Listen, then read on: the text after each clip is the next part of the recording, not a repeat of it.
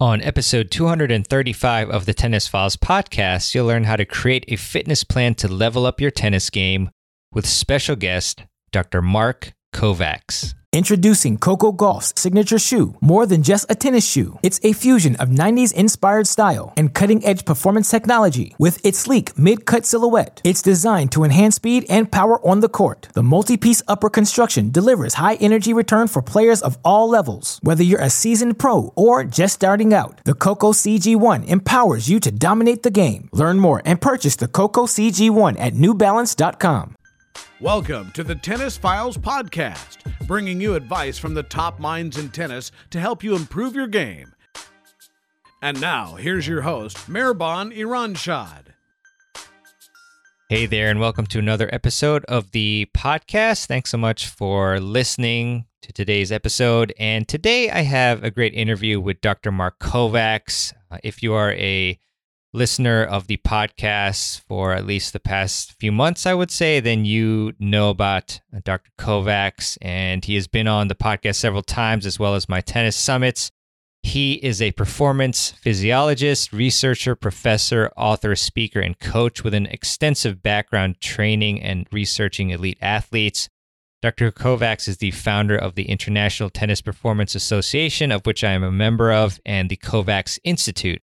And the ITPA has members in over 38 countries and is the leading tennis fitness, performance, and injury prevention association in the world.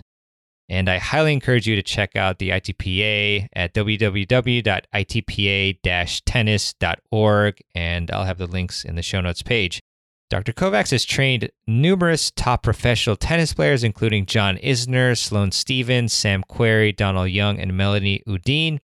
And very cool thing that has happened recently is Dr. Kovacs has created and now co hosts a show, a podcast called the Doc and Pro Show, featuring Dr. Kovacs and professional golfer Jason Bohn, where they talk about tennis, golf, sports, and life and how you can improve your sports performance. Jason, I hope I pronounced your last name correctly. um, but in any case, very cool show that you should check out as well. Uh, and again, check out the show notes for all the links to today's show. Um, so, with that, today we're going to talk with Dr. Kovacs about how you can create a simple and effective fitness plan, the equipment that you need to pull this off properly, um, and you'll be surprised at how little you need to have a great fitness uh, workout, and how to structure your workouts and how you can do so even with a limited amount of time as i know we're busy adults who want to play in leagues um, but we have a family and, and other things going on. So that'll be really really helpful and as well as the ins and outs of you know what specific areas of the body we should work on and how to determine what we need uh, how to improve our endurance how to lose weight um, what types of different um, exercise classes out there there are and, and which ones may help more than others and a lot of other great things as well. So I really hope that you enjoy this interview with Dr. Kovacs. I certainly did, and this is definitely one of the ones that I'm going to go back through multiple times, jot notes, and implement to improve my performance on the court. And I hope you will too. So with that, here's my interview with the legendary Dr. Mark Kovacs. Hey everybody, welcome to another episode of the Tennis Files podcast. And it's always a pleasure to have on uh, my friend Dr. Mark Kovacs. Uh, Dr. Kovacs has been a return guest. Uh, I featured him several times on the podcast and on my tennis summits uh, because he's fantastic. Uh, you know, he studies and and you know preaches what he has researched. Um, and so, uh, really excited to have you back on. Your fan favorite as well, Mark. So thanks so much for coming back on to the podcast. Thank you so much for having me. Always enjoy getting on with you, talking tennis, and really excited to be here. Oh, definitely. Thanks, Mark. And I, I do just want to shout out um, your new podcast. You know, I was uh, checking out my emails from the Kovacs Institute, and then I uh, found out that you uh, you're a co-host of the the Doc and Pro Show, which is really cool. Um, with your co-host uh, Jason uh, Bohn, is am I pronouncing that right? Yeah, so this was a fun project. So myself and uh, Jason, Jason's actually a professional golfer, been on the PGA Tour for uh, many, many years. Uh, won a, a couple PGA titles, played every course in in the country. The you know he's played all the major slams. Um, and just a great guy, really a fun guy that gives us a perspective on uh, being a professional athlete, but in a different sport. So we talk a lot about tennis and golf and similarities, differences, and uh, then we have on a, a, lot of really interesting guests from the coaching world, from the training world, and it's really trying to talk a little bit about human performance and being being the best you can and learning from athletes, but trying to do it in a way that's a little bit lighter. Um, he's much more humorous than I am, so it's good to have a co-host that can, can tell jokes and keep it light. I try to bring a little bit more of the science and you know discuss you know some of these topics in certain areas in depth. Uh, and it's it's it's been a lot of fun. So we're excited. So yeah, if people want to check it out, it's called the Doc and Pro Show. It's available where all all podcasts are. Uh, or go to the Kovacs Institute site and, and look up for more information as well. Yeah, awesome, Mark. And yeah, I actually was listening to some episodes on my uh, way to tennis today. Fortunately, we had a day off and I got to play, and I uh, heard an interview with uh, Jose Higueras as well as um, both of you just talking about um, you know the changes in in fitness over the years and everything. So it was really really fun to hear about that.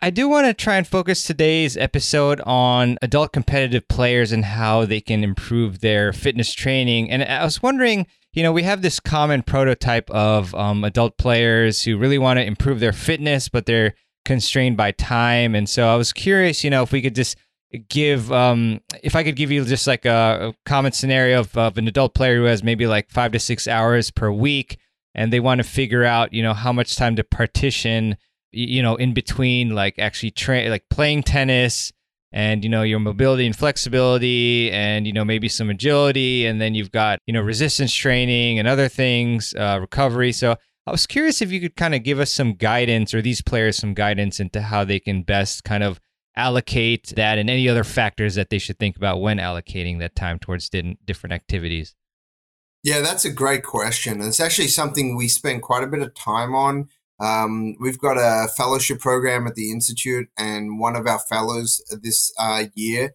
is actually uh, spending their entire time on the uh, adult recreational player and the fitness programming around that. So there's a few things that you need to keep in mind. One is what are your deficiencies? Because you want to personalize it a little bit to yourself.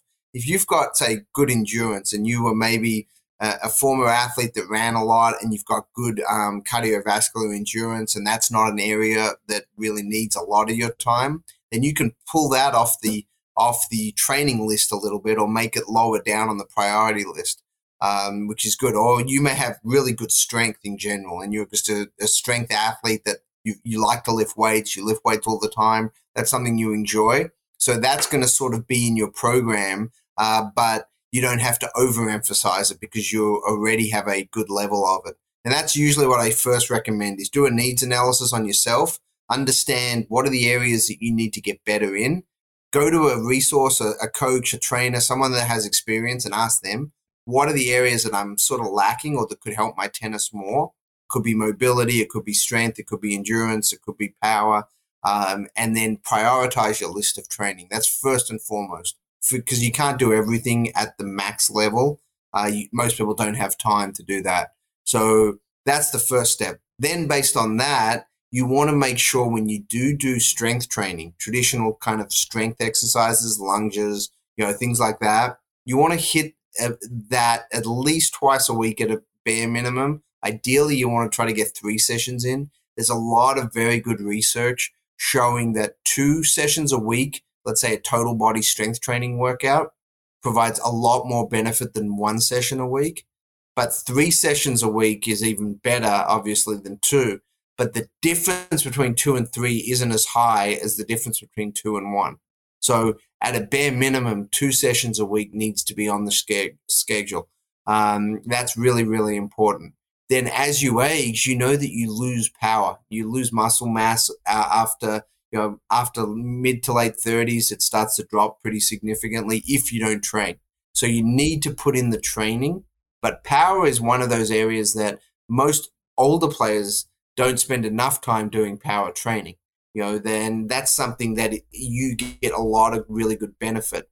The only challenge is you've got to be a bit careful because you've got to build up to those movements and make sure that you're doing them with good technique. So typically, if you're going to do it based on hours, and I don't love giving recommendations always by hours because it doesn't take into account quality uh, or even quantity of what the work is. But in general, most people think in time. So if you're trying to strength train at least three hours a week, if you can get you know strength training, and that includes warm up for the strength training, that includes a little bit of cool down. Uh, that may even include, say, a lot of your injury prevention work as well. So when I say three hours, um, your whole session may be, let's say, an hour at a time, but you do 20 minutes of heavier strength work, you know, 20 minutes of speed and power type work, um, and then you've got 20 minutes of warm up, cool down, and some injury prevention stuff. So that's sort of a bare bones minimum level of three hours on that. Then definitely want to do some mobility and stability training. And the older you are, the more of that you need to do. So uh, usually recommend at least you know three ses- sessions a week of about 20 to 30 minutes so you know then you're at four and a half hours uh, and then if you're trying to if you've got a couple extra hours a week then you can put in around that maybe some more on-court movement stuff or if you need a bit more endurance work you can do more endurance work. But four and a half hours a week you can get a really really great program in uh, into your training program and then anything above that you can you know really focus in on areas that you're trying to you know take to another level uh, awesome stuff, Mark. Really appreciate that. I jotted down some follow up questions. First off, I was just curious, um, from a physiological standpoint, I guess if that's even the right word. The the one session a week versus two sessions. I was wondering why. Uh, what is the reason that there's such a huge jump between one to two? A, it's a great question, and a lot of this was strength training specific research. So it's looking at muscle fiber recruitment. It's looking at the ability to hit a certain area of the body on multiple occasions to get the adaptation. So it's got a lot to do with the physiological response to stress. And, you know, physical training is stress. And we have to understand the, the difference between anabolic and catabolic processes. And simply put, when you're working out, when you're training, you're actually putting your body into a catabolic state or a breakdown. You're breaking down your body every time you train physically, but you give it time to recover, which spurs the anabolic process, and that's the muscle growth, muscle repair, and the adaptation to an imposed demand. So the more times you can get an imposed demand on those areas, the more adaptation you get, the better results you have. That's why training two times a week is better than training one. Training three is better than two, but then you also get a uh, diminishing returns as you train more times per week. You actually actually push your body. If you're doing the same workout, let's say if you're doing the exact same total body routine, if you do it four or five or six times a week, you actually can one injure yourself potentially and overtrain, but two, you don't get the same response. The body doesn't adapt as well if you do too many sessions a week on the same thing. So that's the real reason why, and some of the you know research behind why two times a week is sort of that minimum sweet spot, um, and definitely a lot better than one one time per week. Thanks, Mark. And is there any advantage besides, um, you know, time constraints to doing a full body workout versus uh, breaking it out into certain um, body areas or parts? Yeah, so no, there's a lot of ways you can split up programs. And you know, with the athletes I work with, we change the routines based on their time abilities, their areas of focus, the needs analysis. So the most common is a total body workout because a lot of it is time. People want to go in and get a full session done at once. Uh, you can do the same exercises. So let's say a Monday, Wednesday, Friday, or a Monday, Thursday, or a Monday, Thursday, Saturday. So you give a day or two in between, um, and it's simple. That's why people like it. But a lot of what we do is we try to get in the the weight room or the gym more than two or three times a week. So we may be in there five, six days a week, but doing different things. So we may do. Some people like doing an upper and lower body split. I don't often do that with tennis players. I do that with other sport athletes and um, individuals. But with tennis, because it's so uh, important to hit the, the lower body so frequently because it's a movement sport, we usually have a lower body emphasis on every workout with an upper body component. Um, but then we sometimes you can do a front and back side of the body split as well. That's a rel- relatively common way of doing it for certain sports. Again, not so much on tennis because we need to do a lot of posterior chain work, backside of the body work. So doing front side of the body and back side of the body is a traditional bodybuilding split model, which I don't personally utilize very much for athletes, but it's something that you may hear about. The other th- areas that I do split it, what, how we do it a lot is we actually have a power focused day, meaning that a lot of what we work on that day is power focused. So, you know, lighter weight, more explosive movements. Uh, then we have a heavier strength day where we actually go heavier, less reps, heavier weight, and that's a focus. And then we have another day where for most athletes, we'll do a uh, tennis specific endurance circuit. This is looking at more uh, endurance work, but with a strength component. So, can you do, say, 20 lunges with light weight in different directions without fatiguing? That builds up a little leg endurance work. So, that's usually how we set up our weeks. It's an undulated, periodized model. And the reason we do it is we can increase and decrease the volume and intensity if an athlete has a tournament that week or if they don't. Because a lot of the athletes that we work with may play 15 to 25 tournaments a year, some even a bit higher than that. And we need to continue building throughout the year. So we'll do weeks where it'll be very heavy on the uh, on the volume and the intensity, and then there'll be weeks where our volume will be a lot less. Still relatively high intensity, but if if their normal total volume for that week, I'll give you like an arbitrary number, um, is 800 on our scale. A tournament week, and it's an important tournament, their volume may be 150. So it's significantly less, but they're still doing something. But their real goal that week is to be fresh for the tournament, focus on recovery, focus on getting the body to play at the highest level possible. Got it, Mark. So, you know, in the um, USTA League world, I guess, you know, we have certain really important uh, tournaments, if you will, I guess, like um, regionals and sectionals and nationals. So, can we similarly then use this uh, undulating periodization model to like, you know, ramp, you know, ramp down like during like around that time of the tournaments, basically?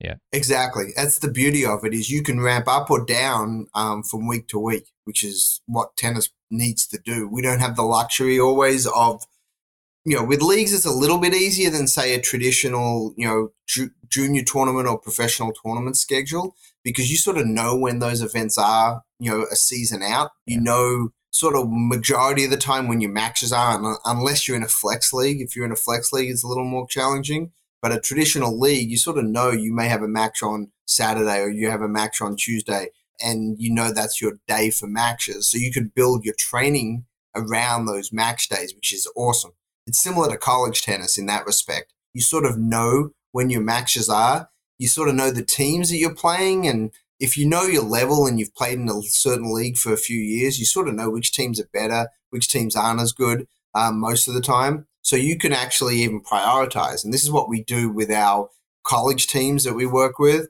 Uh, we prioritize matches. So if we're playing a certain club and they're always really good, they always recruit well, they always have good players you know, they're going to be a priority one, meaning that we got to be playing at our best. We may not train as hard that week off court because we want to be as fresh as possible for that match. But we know we're going to play another match the following week that they're not always as good. And we should be able to win pretty well there. So we're going to train through in a way that week. And we're not mm-hmm. going to adjust our, our workload down to be fresher for that match because we, we know we've got bigger matches coming up and we treat it more as a training week.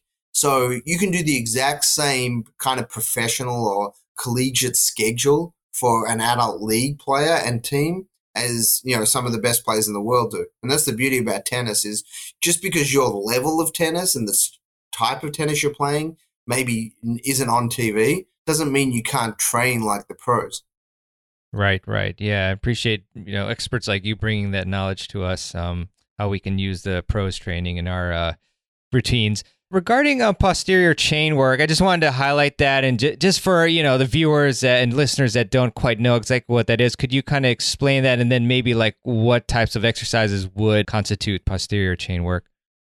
Yeah, that's that's a great great great comment to make because posterior chain is really just describing the backside of the body. Um, so when you're thinking about posterior chain, it's really the uh, a little bit of the lower back, uh, the glutes, the hamstrings, the calves, and it's usually the need to improve the strength in those muscle groups because most athletes, and especially in tennis, because of how the sport's played, our body weight is always shifted forward. We're always in that ready position. Our coaches always tell us get in the ready position, be in that athletic stance, the return position on the return of serve, uh, the volley position, get low, lean forward. All those things that we are taught on the tennis court shift the weight forward into the front side of our body or the anterior chain muscles, uh, which are the quads, the hip flexors, things like that. And those are very strong typically just by playing tennis. You strengthen those.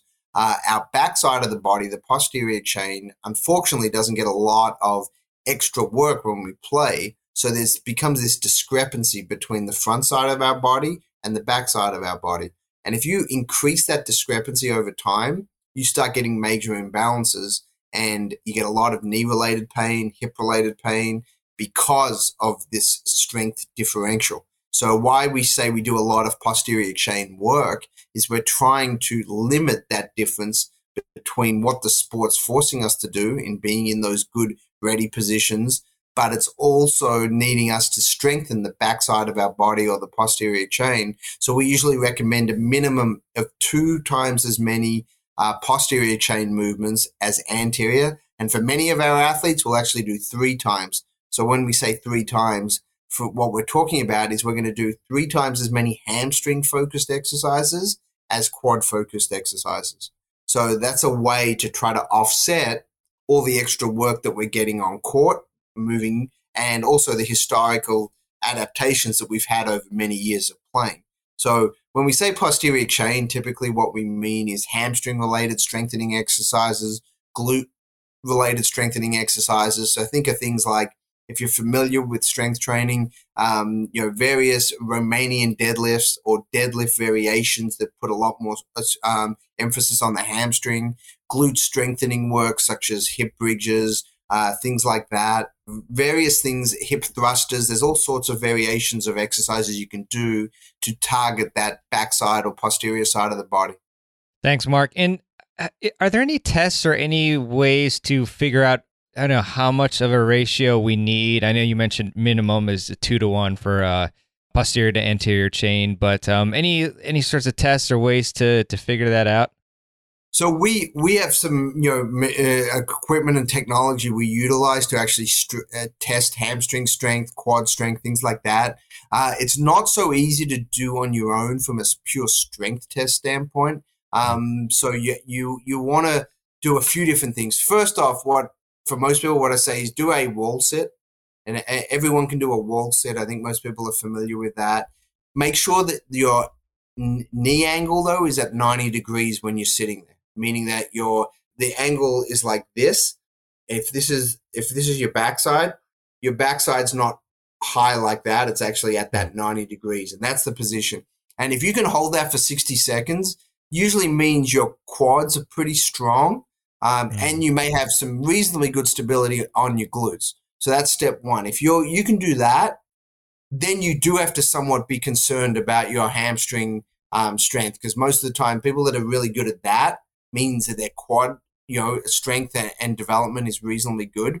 The next thing that you want to sometimes do is perform a, you know, a hamstring hip lift. And it's hard to sort of demo it here, but mm-hmm. basically you're trying to put your foot on the ground on one leg, heel on the ground, uh, and then the other leg points straight in the sky.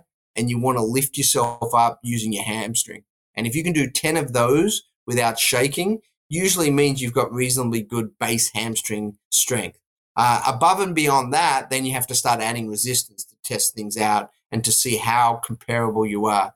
The one thing is, if you were going to do, let's say, a, a squat compared to a RDL, which is, you know, pretty much an opposing movement in some respects uh, on the body parts that they're focused on, they're not going to have a one to one strength relationship. It's not going to be like if you can do 100 pounds on one, you should be able to do 100 pounds on the other. Doesn't really work that way based on uh, the levers of the body and how your body, especially your hips, hinge. So you can't do a direct comparison from that standpoint very easily. What we do is we have some technology that measures strength in certain movements, and you can do some comparisons that way.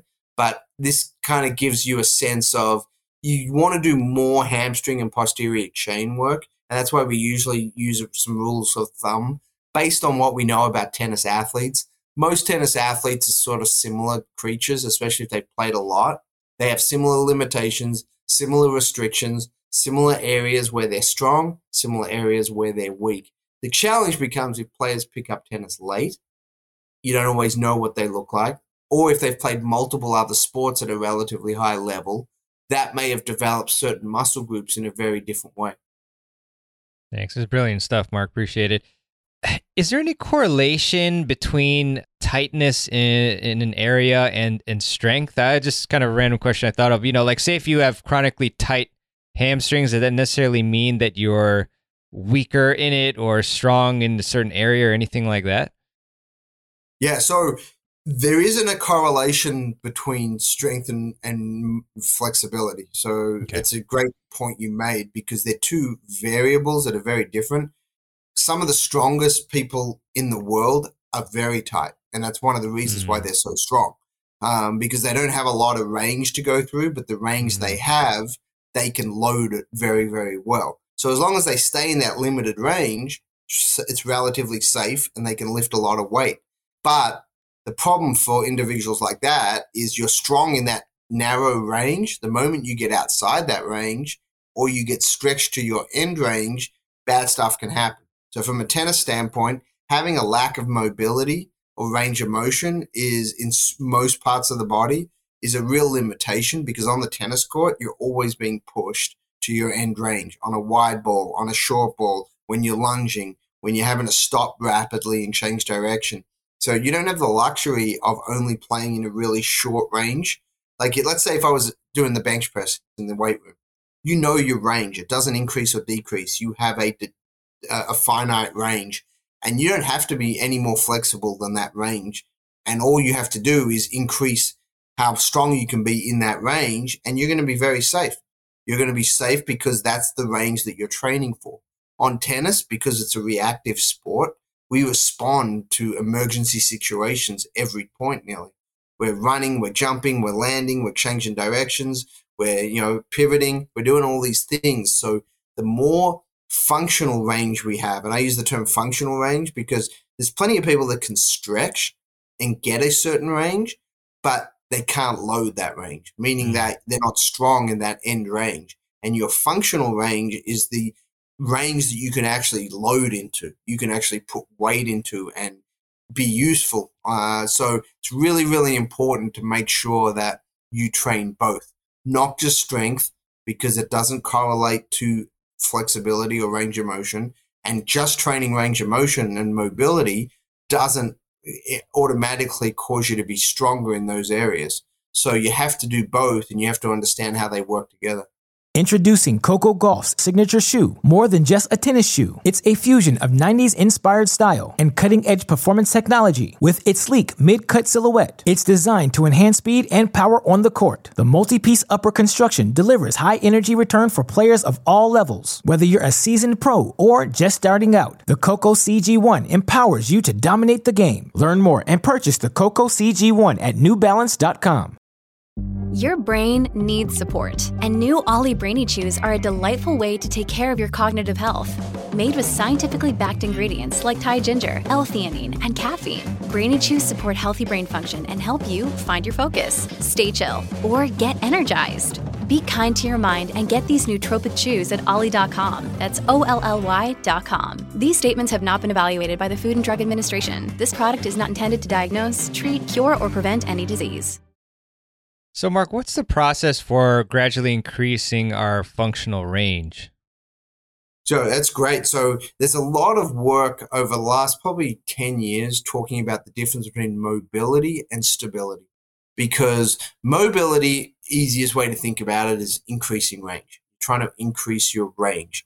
But you have to be stable in those ranges. So you have to do a combination of increasing your range. Like I think most people historically have understood stretching you know, static stretching or even dynamic stretching, and uh, is the ability to increase your range through a certain uh, distance. And the, there's multiple ways to do that. Um, there's assisted stretching where someone stretches you.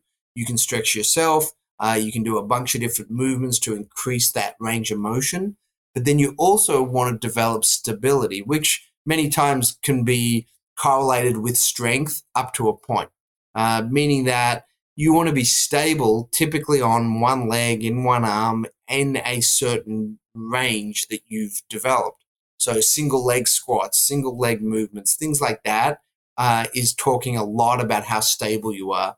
The more stable your core region is, you know, your abdominals, your lower back, that entire core region, the better you are in a lot of those single leg movements.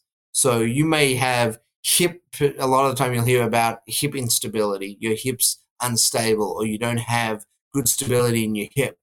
That may or may not be true, meaning that it may show up in the hip and there's some structural limitations in the hip that may cause that instability. But a lot of the time, it may be ankle instability that's causing the hip to give out.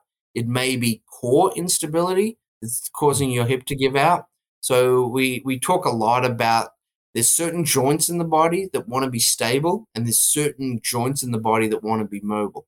So you have to understand how to train the entire chain to make sure that you're training it the right way. This is brilliant stuff, Mark. In terms of um, the, let's say um, a player wants to lose uh, lose weight so they can get you know quicker and obviously more healthy as well.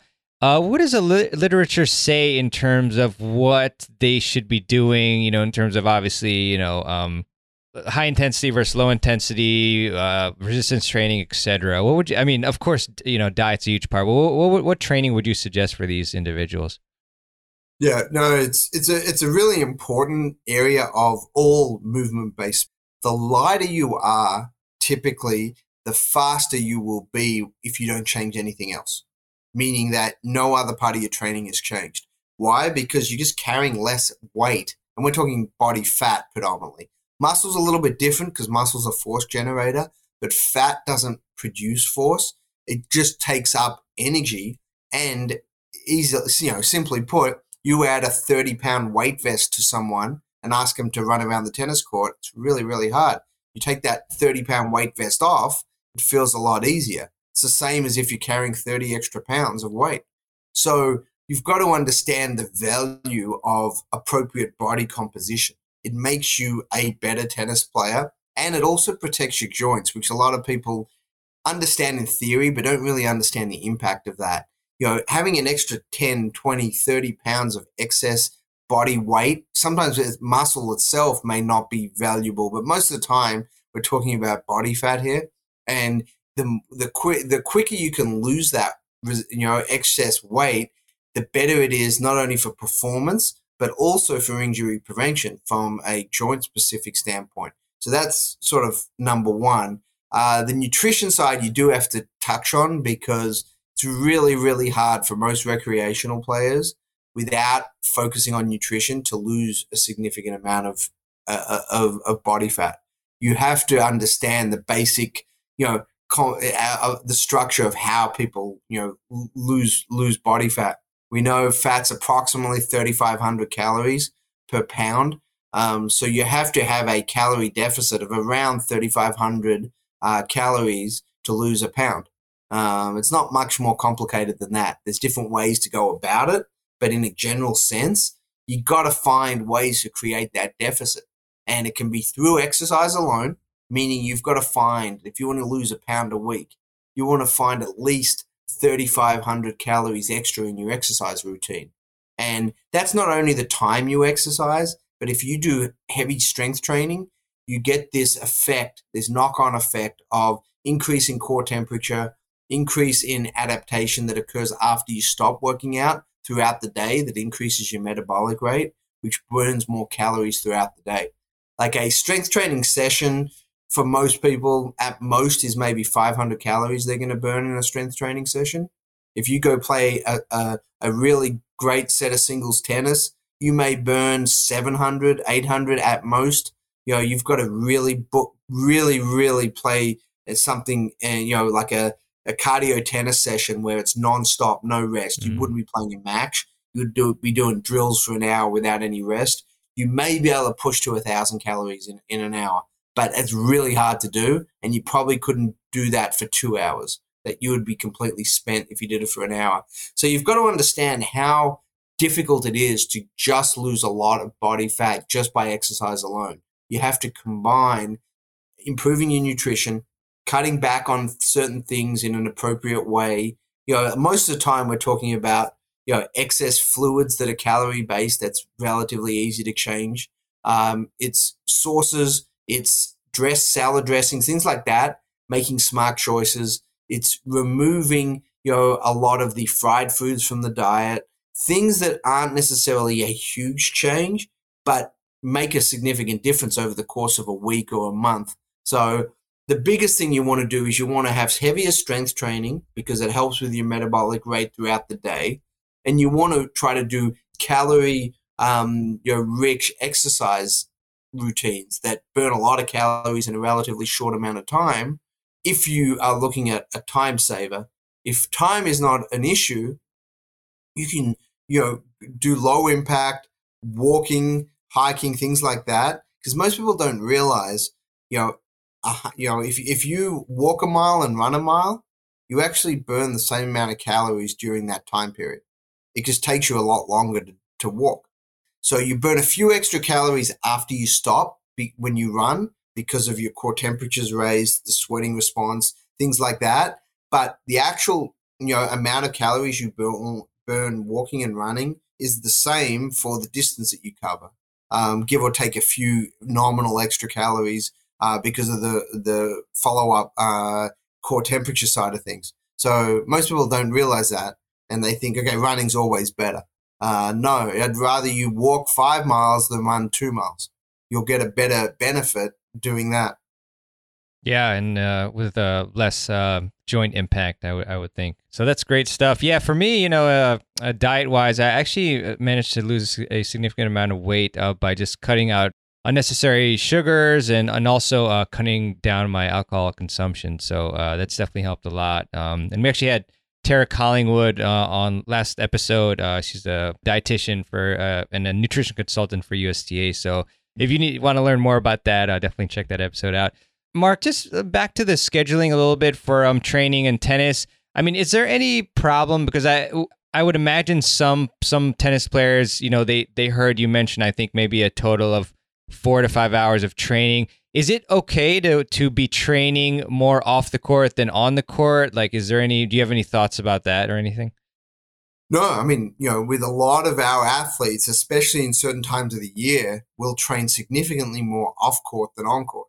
Like mm. certain times in preseason, for example, or a training block uh, where we're working on something specific, we may do three times as much time off court than on court. But that includes recovery time, that includes mobility, strengthening work, injury prevention, core work, things like that, conditioning. So when you put all those pieces together, um, it may sound like a lot compared to how much time they spend on court, but a lot of these athletes spend a significant amount of their day working on their body, uh, not only breaking it down through training, but also building it back up through recovery and mobility and some other things like that. So there's definitely um, value in doing it, but doing it right. Mm-hmm. Wouldn't be good just to go and say run 30 extra miles a week off, court and say that's your off court training. That by itself could be too much for many people. Um, so you've got to be smart with how you use that time. Or if we were saying we're going to lift weights three hours a day every day, six days a week, that's probably not a wise call either because that's going to put a lot of stress on the joints unnecessarily. And the return on your investment is not going to be great because the body's going to break down over time. Yeah, makes a lot of sense, Mark. So I have a lot of friends who attend, you know, different fitness classes, and I, I did hear you mention this a little bit with Jason on on, on the podcast, the Doc and Pro show. But uh, I was wondering if there are any of them, like I guess I list, you know, a few that I wrote down are like Orange Theory and Solid Core and um, some cycling classes and so forth. Are there any in particular that you think are, you know, more well suited to tennis than the others? Like I'm just wondering, you know, in a sense, are are some of my friends potentially, you know not training as efficiently by going to these classes if if they want to uh, focus their training on tennis. If they don't, then obviously that's fine. But uh, any thoughts on on these different classes available and their utility?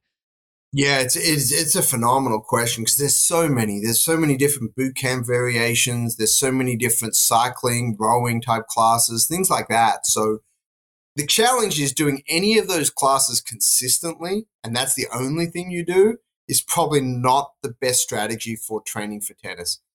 Alternating some of those classes can be really beneficial. Um, you know, every now and then going to a rowing class for conditioning is great. Um, doing that four days a week is probably not the best strategy because it's so limited in the range of motion and the type of movement. It doesn't transfer very well outside of cardiovascularly, and there's better ways to do it. Doing a non-specific, uh, high intensity interval type boot camp workout is good for calorie burn.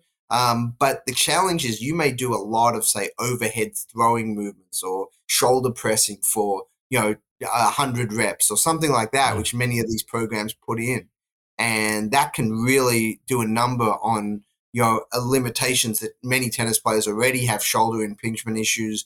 They have limited range of motion because of playing tennis for a long period of time. They've got internal shoulder rotation problems, and doing just random exercises and high rep aspects of that can actually injure them. And you know, we we know that a lot of these boot camp classes you know, are very good if they're taught with good instructors. But a lot of their programming is designed for how many calories can we burn in the shortest amount of time, not about is this going to make me a better athlete? Is this going to protect my joints in the right way? Things like that. So I always caution against doing random sort of group um, classes for a tennis player. Uh, you want to make sure that you at least go somewhere that maybe works with athletes so they may offer some of those classes, but they also train athletes. So the person delivering the class understands the sport a little bit. So they can modify certain movements, which is fine. Then there are things like Pilates and yoga and some of these that do mm-hmm. have a lot of valuable uses. And unless it's a super advanced class, it's unlikely to cause major injury. Um, even some of those classes, though, yoga and things like that, can put you in compromised positions for a tennis athlete, meaning putting your shoulder in a position that is uncomfortable. So I always recommend anytime you feel pain or discomfort, back off that exercise because just because it's on the board, it's on the sheet of exercises to do, everyone else in the room's doing it, doesn't mean you should be doing it if there's any pain. And that's a really important self check. But again, there's, I always say there's never a bad exercise it's just a bad exercise for you, meaning that that exercise is not appropriate for you at your stage. The volume may be too high, the resistance may be too high, the movement pattern may not fit your biomechanics currently. So it's never the exercise's fault, but it's the program's fault for you. So you have to understand that. And it's a real tough question to answer for individual athletes because you don't know what their problems are. Someone may have a bad hip. Someone may have a bad shoulder. Someone may have torn their ACL twice and they can't load a certain way. So there's always a program that's best for you. But again, it's important to, to, to keep that in mind. Yeah, thanks, Marcus. I think I recall you and Jason talking about how, you know, somebody can't just take like a pro's routine and copy it exactly. They have to, as we talked about earlier in the show, and, and just now kind of allocate according to their strengths and weaknesses and what they need. So, uh, yeah, I mean, I'll give you an example yeah. right now. I work with three uh, ladies on the U.S. women's national soccer team, and they play nice. different positions. You know, one's a goalkeeper. You know, one one plays you know center back, and one's a forward, and they're on completely different programs. I mean, they don't even look similar in what they do. Um, one person has to lift way heavier than someone else because of their position and what they're trying to accomplish. One has a great training base and can handle certain movements. Uh, one has had a few prior injuries that are limiting certain movements. So, just within even a, a team sport, um, the workouts are completely different. So, from a tennis standpoint, and with older, you know, adults and recreational players that may have a history that is very different than who they're playing with or against. It's really, really important to personalize some of this stuff. Yeah, thanks, Mark. Uh, just curious, um, what sport is would you say is most similar? Like, I guess when you're putting out a, training for somebody, you know, it, given uh, taking account like the variable variables of different people, like what sport would you say is actually like fairly similar in in the way you train the athletes of to to tennis, if if there is one? It's it's hard because every sport is pretty different. Like for mm. example, soccer has some valuable footwork things that is useful for tennis but their distances are a lot longer, and most soccer players don't need certain things that tennis players need from an upper body standpoint. So you've got a completely different training program for the upper body. Uh, baseball pitching has a lot of valuable components for the upper body that we utilize with tennis players, but everything else about how to train a baseball player, especially a pitcher, is sort of you know irrelevant because they don't have to move. They pitch, and that's all they do really. So they don't have the same movement requirements. A basketball athlete has to do a lot of changes of direction, stop and start and things like that. But you know, they jump so much more than tennis players. They're so much more explosive vertically, whereas most tennis players are more explosively many times laterally, multi-directionally. Um, so there isn't one sport, you know, that you can easily say volleyball similar in many respects to basketball, smallish positions, um, which is useful for tennis players to train like that. But there's a lot more vertical movements, a lot more knee related pain, a lot more Achilles, ankle type stuff, calf problems. Uh, we don't see as much of that in the tennis athlete. So typically, how I've always done it is I've taken the best from some of these other sports. So we do a lot of stuff that pitchers do for tennis players. We do a lot of stuff that basketball athletes do for the lower body. Um, we do a lot of stuff that soccer players do. Uh, same with football quarterbacks. They actually have a lot of similarities to tennis players in what they do. They have to move in short distances. They have to re- react and respond to an oncoming, you know, in tennis it's a ball, but in, in quarterbacks it's a person coming at them and they have to react. And then they have to throw a lot and they have to use their upper, upper body a lot. So there's a lot of things that we try to utilize from other sports that can make us better at what we do. And then discus and shot put are two and javelin are, are three real sports that we've also taken a lot of information from over the years that helps us train our tennis players. So it's a great question. And at a young age, I'd say play everything, play as many different sports as you can that are in similar type footprints to tennis in some respects, and make sure that as you age up, you're able to sort of pick and choose um, the ones that are most appropriate for your body and for your time constraints as well. Yeah, it's neat how you can kind of take different things from different sports for certain aspects. I think I, I recall you describing the serve as a, a, a like a shot put, um, pretty mm-hmm. much. So um, yeah, yeah, it's closer to a shot put or a javelin throw mm-hmm. than it is to say a baseball pitch. Um, so you know, it's uh, it's important to understand that just because it's an overhead motion doesn't mean it's identical to all all overhead motions are not the same. Yeah, yeah, for sure. In terms of um players who are training at home, I was wondering if there are uh, you know, maybe like three to five, uh, or however many you think, um, pieces of equipment that you think that you know serious tennis players who want to train at home should not should not not have, if that makes sense. Yeah, no, it's great. So you, we usually talk about this based on budget. You know, how much money do you want to spend? If you've got you know thousands of dollars, you can put together an awesome, awesome gym and never have to leave your spare room, garage, wherever you have it. Um, if you only have fifty dollars, you can get bands. Um, you know, some bands, and you can pretty much do a full body workout for tennis with bands for less than fifty dollars. Um, so it all comes down to how much do you want to spend. The more resources you have, the more var- variables you can bring in. You can bring in med balls, which are really valuable and useful for rotational power, um, for you know stability, for some different things, uh, but especially in the rotation aspect. Bands uh, are great because you can do rotational work, you can do pressing, you can do pulling, you can do lower body, upper body, uh, injury prevention. So you can get everything done with bands. Um, if you've got you know dumbbells, um, and you can do a set of dumbbells. You know, usually for most tennis players that we're talking about, you don't need to go past about 50 pounds. For most people, you can do pretty much everything with 50 pounds or less. And there's ways to make, let's say you're really strong and you could probably handle more.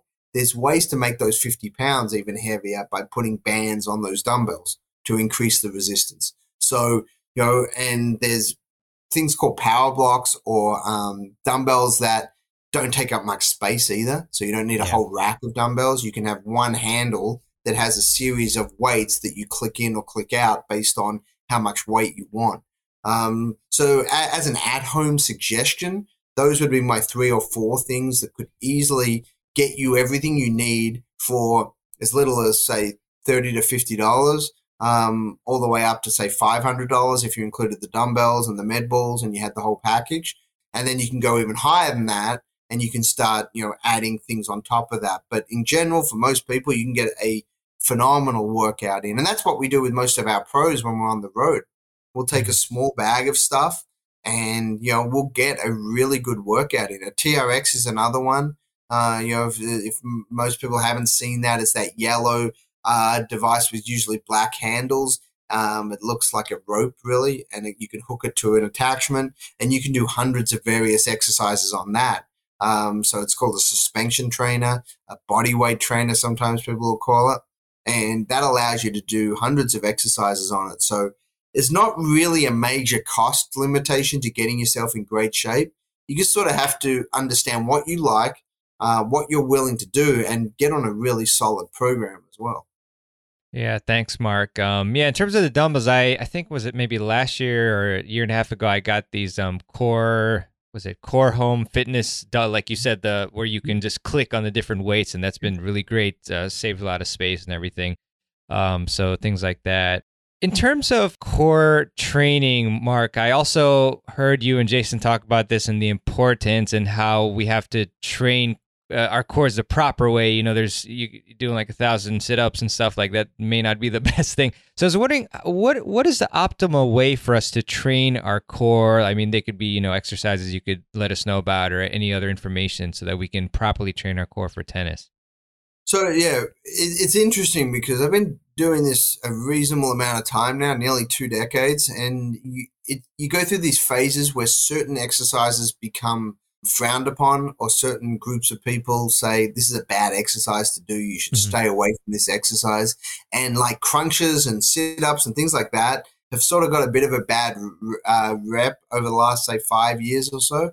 Uh, a lot of people are talking about you know all you need to do is planks or plank variations, basically isometric exercises. So you're doing variations on a plank or other, um, it's called anti rotation training, um, which is another way to call it is isometrics or variations on mm-hmm. isometrics.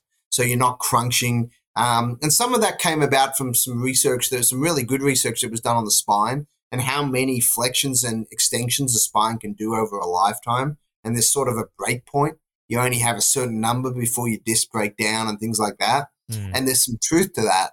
Um, the challenge is your sport requires you in tennis, especially to flex, extend, laterally flex, laterally extend. So you're moving in all these different positions to hit a tennis ball a ton of times. So you need to find that balance between we do some flexion, we do some extension, we do some lateral movements, and we do a lot of you know, anti-rotation isometric work as well. So we make sure we hit everything uh, mm-hmm. because that's kind of what you need on the tennis court. You need to be able to be strong in all these different movements. Uh, you also need to ha- resist movements sometimes, meaning that if you're over rotating, let's say you're coming out of a forehand rapidly falling to your left for a right hander, you need to have oblique strength and, and anti rotation strength in that direction. Otherwise, you'd fall over.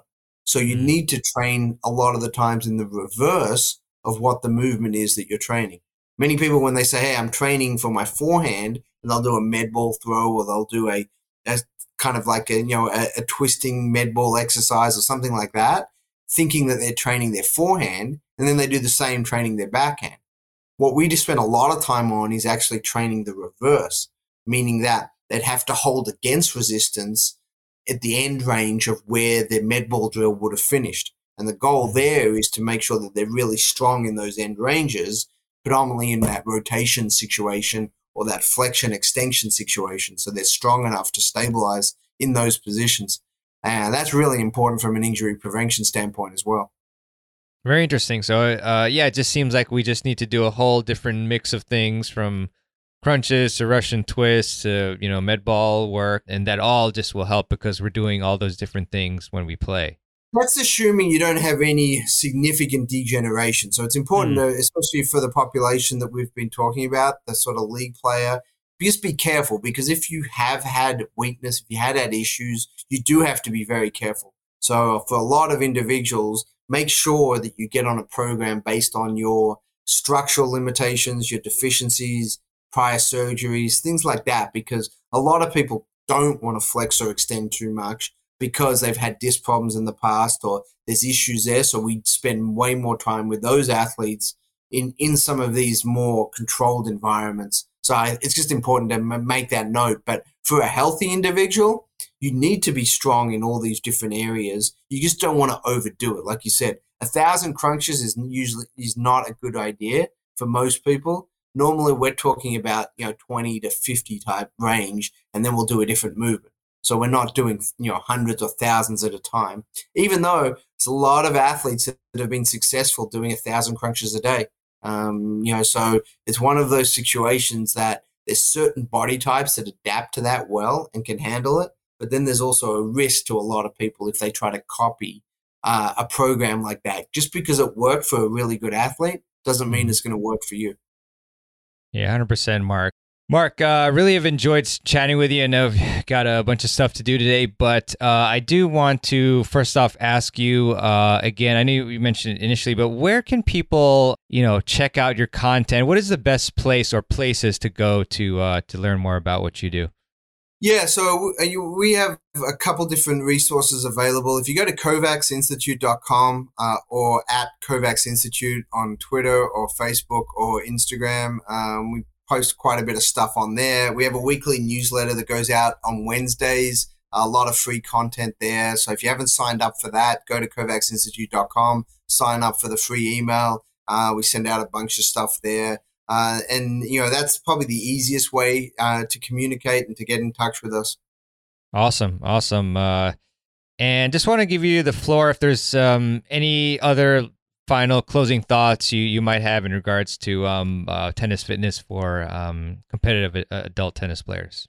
Yeah, for sure. The one thing I would suggest is work with a competent and well trained professional. Um, we're also involved in the International Tennis Performance Association, uh, and there are thousands of qualified and competent, you know, tennis specific fitness trainers, strength coaches, personal trainers, athletic trainers, physical therapists that work predominantly with tennis athletes and are well trained. So go to itpa-tennis.org uh, and you know ask if there's someone in your area if you're looking for someone, uh, and we should be able to direct you to a good person in your area who can help you on designing and implementing an effective tennis specific training program.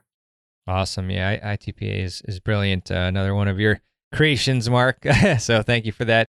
Mark, thanks again for coming on to the podcast. Really appreciate it. Looking forward to chatting with you again. It's always a, a pleasure, and thanks so much for sharing uh, your knowledge with uh, with our audience. So, thank you so much. No, thanks so much for having me, and look forward to seeing everyone on the courts soon. Definitely, thanks, Mark. All right, I really hope that you enjoyed my interview with Dr. Mark Kovacs. Again, Dr. Kovacs, thanks so much for your time and for coming on to the podcast. And if you'd enjoyed this podcast and got value from it and think it will help your tennis fitness, then I would really appreciate it if you would leave a review for the podcast. And you can do that at tennisfiles.com slash Apple Podcasts or in your favorite podcast app of choice that you use to listen to the show. It would really help the podcast out and help spread it uh, and make it more visible to more people. Uh, the more reviews and ratings, um, the higher up the algorithm it goes. And so definitely would appreciate a review and also just know what you think of the show. I would also like to leave you with a quote, as I often do, pretty much always do at the end of the podcast. And this one is by Michael Altshuler. And Michael said, The bad news is time flies. The good news is you're the pilot. Love that. Just reminds us that we need to take control of our path in life, in tennis and everything, and that we should not be reactionary. Rather, we should take command and choose how we use our time and uh, make the most out of it. You know, schedule it, schedule things in your calendar, your practices, and everything like that, um, your work and so forth, and uh, execute and prosper. Live long and prosper, as Spock said. Uh, as you can tell, I like Star Trek. All right. Hope you do too. Star Wars versus Star Trek. Which one is it? Hmm? You can answer that for yourself. Uh, and you can email me if you want. It's it's fine. Just let me know. All right. That was a weird uh, tangent that I went on, but you know, I'm a sci-fi fan, and so let's just put that in there for any folks that like it. All right. With that, thanks so much for listening to the end. You're a true warrior if you did, and uh, a tennis fanatic, and uh, I appreciate that. So, with that, I will see you on the next episode of the Tennis Files podcast. This is your host, Mirban Aranchad, signing out. Thanks for listening to the Tennis Files podcast. For more tips to help you improve your tennis game, visit tennisfiles.com.